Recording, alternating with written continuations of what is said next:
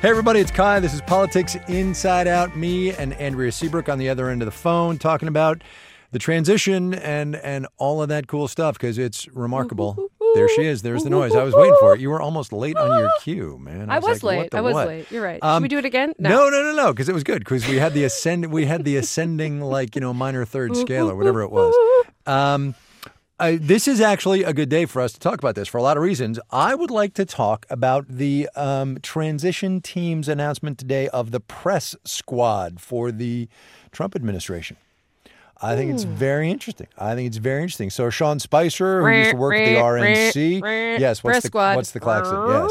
Are we diving? Is the submarine descending? What's going on? No, we just we just have to we have to pull out all the memes Oh. of It- politics well, that, well, that's right. I just I th- I think it's really interesting because Sean Spicer from the RNC is going to be the press secretary. Hope Hicks, who has been with Donald Trump since like before day one, is going to be doing strategic communications. Kellyanne Conway is going to be a senior advisor. I'm sure involved heavily in uh, the communication shop. Um, what uh, do you make of this, Ms. Seabrook?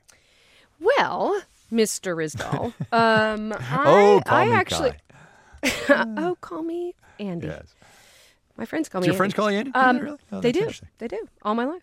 Uh, Sean Spicer is a straight shooter. He is a serious Paul. He has been involved in, you know, political. He, you know, as the press secretary, everyone in Washington knows this guy. He was the guy who was the press secretary of the budget committee under Jim Nussle. Oh wow. Okay, I didn't. I didn't know that. Oh, that's interesting. Yeah, yeah, yeah, yeah. So I've worked with him for years and years. He's he's here's pulling back the cor- the curtain here. Mm-hmm. As a reporter, you never have to guess if he is giving you truth or a line that serves the people he's working for because he is always giving you a line that serves the people he's working for. Okay? That's so, funny because I was about to say, wait a minute, come Oh, on, you're full of it.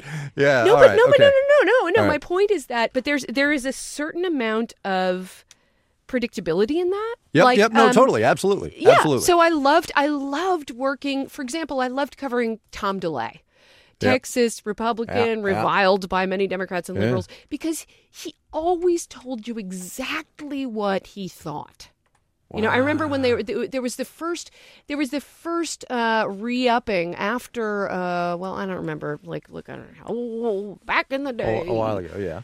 there was yes, there was the first uh, renegotiation of the assault weapons ban coming Oh, wow. up, and the assault Going weapons ban back. in right in the United States is is uh, has was when it existed.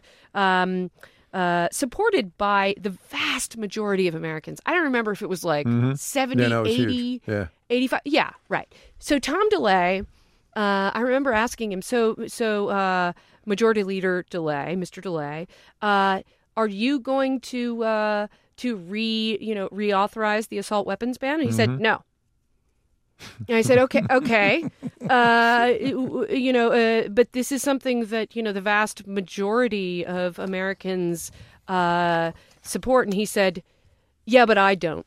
Well, so it's really interesting. So you get that a little bit from Sean Spicer's soon-to-be boss, the president-elect of the United States, Yes, right? And, yes, and here's a great yes, example. do. I am I am looking at the Donald J. Trump Twitter feed right now at real Donald Mm. Trump. Should you be interested? Two amazing tweets this morning. The first one I will read to you. Okay, so the first one I'm going to read. You, you need a little background, uh, and the background is this. Yesterday morning on a different public radio show that goes by the initials Morning Edition, Newt Gingrich was talking to my very good friend from back in KQED days, Rachel Martin, and and she asked him. amazing. she's she is so good. I could not. thrills. Yeah. I Um, and- love and- and it that was- she's doing morning. yeah, days. yeah, it was, Okay, and it was a great interview. And in the course of it, uh, uh, she asked him about the whole drain the swamp thing, and Newt Gingrich basically said, "Oh, that was just a cute thing he said during the campaign. He doesn't mean it anymore." Well, sure as hell, Donald Trump comes out this morning and says, and this is a quote: "Someone incorrectly stated that the phrase drain the swamp was no longer being used by me. Actually, we will always, always be trying to DTS." DTS. DTS, right? Wh- Which I will confess I, I read the wrong way as Dancing with the Stars for a minute. Um, but, right? Which, which we'll get to in the next tweet. But anyway, so can you imagine running communications for this guy who who has this megaphone that, and I know you and I disagree on this, I believe he is con- going to continue to use after he gets uh, uh, inaugurated. I just think you know. Okay, they're like I have like eight guy. different. So are you asking me if I- I, I- stick by Uh, no, my no, no, I'm thoughts? not. I'm, or- I'm, I'm asking okay, so your my thoughts first on running reaction, communications, and and you got to Right, do it, so- you know, in in not uh, three hours worth of uh, time. Oh, I'm sorry. Do I take too long to make a point? Yeah, well, sometimes. Okay. Um, I think the first point that I would make in my own favor is that I said some number of podcasts, some number of days ago, that uh, nobody in Washington likes Newt Gingrich, Yep. regardless of party, right? I Yep. think I said that, and I think he just proved my point.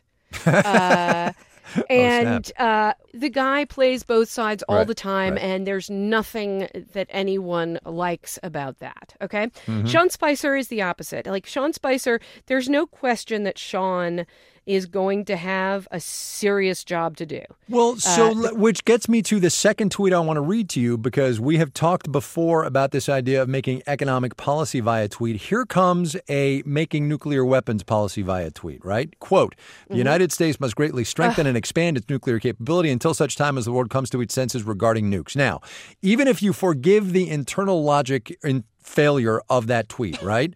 we have to get more nukes until everybody comes to their senses, right? So that's a fail. Uh, it's also going to be expensive as hell, but also just the fact that he's making this policy via tweet. I, and, and just in the theme of today's conversation of, of public relations and communications in the Trump White House. My immediate response to that tweet um, was that there there have got to be some things that are worth more than 140 characters. You know, maybe it's because I'm uh, I- I'm not I'm not so old, but I'm old enough to have been I'm old enough to have been taught to uh, to get under my desk. Duck and, duck and cover, yeah. Well, you know, so it's interesting, right? Because Jim Fallows, a writer for The Atlantic, uh, a guy who's been to China a whole lot, and a guy who's been on this program, he's a friend of the broadcast. He had an article in the magazine a couple of months ago about China and Trump's failure to understand it. And Jim tweeted out this morning, he said, I had thought that the China U.S. Uh, relationship was the thing that is too complicated to do on Twitter. I was wrong. This is it. You know? Yeah. I mean, Yeah. it's remarkable. Like, yeah, I mean, maybe, you know, I could think of a million reasons why I suddenly stopped being the laughing, jaded Washington journalist Mm-hmm. that I pride myself to be. But, but man, I feel like that tweet crossed a line. Hmm. That was a moment of, really, wait, wait, what? Yep. You're gonna, you're Yep. gonna bring up nuclear annihilation on, on Twitter? Y- and on that note, I'm gonna I'm gonna mention Woohoo! this. Uh, Um, Super fun. Uh, uh, so we've been doing this a month plus or minus. We missed a couple of days this week because I was uh, traveling, and for that I apologize. Uh, but you. but it is my sad duty here to respond to report that this is the last of the politics inside outs uh, for this run. It was always intended, even when Andrea started back during the campaign, back during the conventions, that we would do it as a pop up. We would do it when the news Pop-up. warranted. We would do it when uh, we had the time and the energy and the manpower. And honestly, it's getting a little busy uh, around here and around the world. And so we're going to take a break. We're going to stop for a while. Uh, we'll pick it back up at some point. I don't know when. Um, but You know what we uh, should do, though? What should we do? this is not to, to promise anything or, Yes. or anything, but I, I think I think we should consider doing another run during the confirmation hearings. Because Mm-hmm. I think so much, I mean, confirmation hearings generally last two days, sometimes three. Yeah. And, you know, there's like hours and hours and hours of tape. And, it, you know, I think it might be useful to, you know, maybe, I maybe I'm fooling myself, but useful to our listeners to pick out the things that matter to us and our audience and the marketplace, you know, vision of the universe and talk about those, you know, every every afternoon of a confirmation hearing. That's, Yeah. that's been my thought. It's, it, it is not a terrible idea. We will see what the bosses uh, decide to do because, uh, amazingly enough, as I say every single day around here, somehow I'm not in charge. Um, You so- are not. I'm not. I know. It's crazy. it makes, be. makes me nuts. Um, uh, anyway, so we, we will not be on uh, your podcast feed, but we will be listening and watching as you tweet at us and emailing us and all that good stuff. Uh, she's at Radio Babe. I'm at Kai Ryssdal. The email address, which we have, is insideout at marketplace.org. Uh, and obviously the show uh, at Marketplace. And with that, uh, for now anyway, bye. Bye.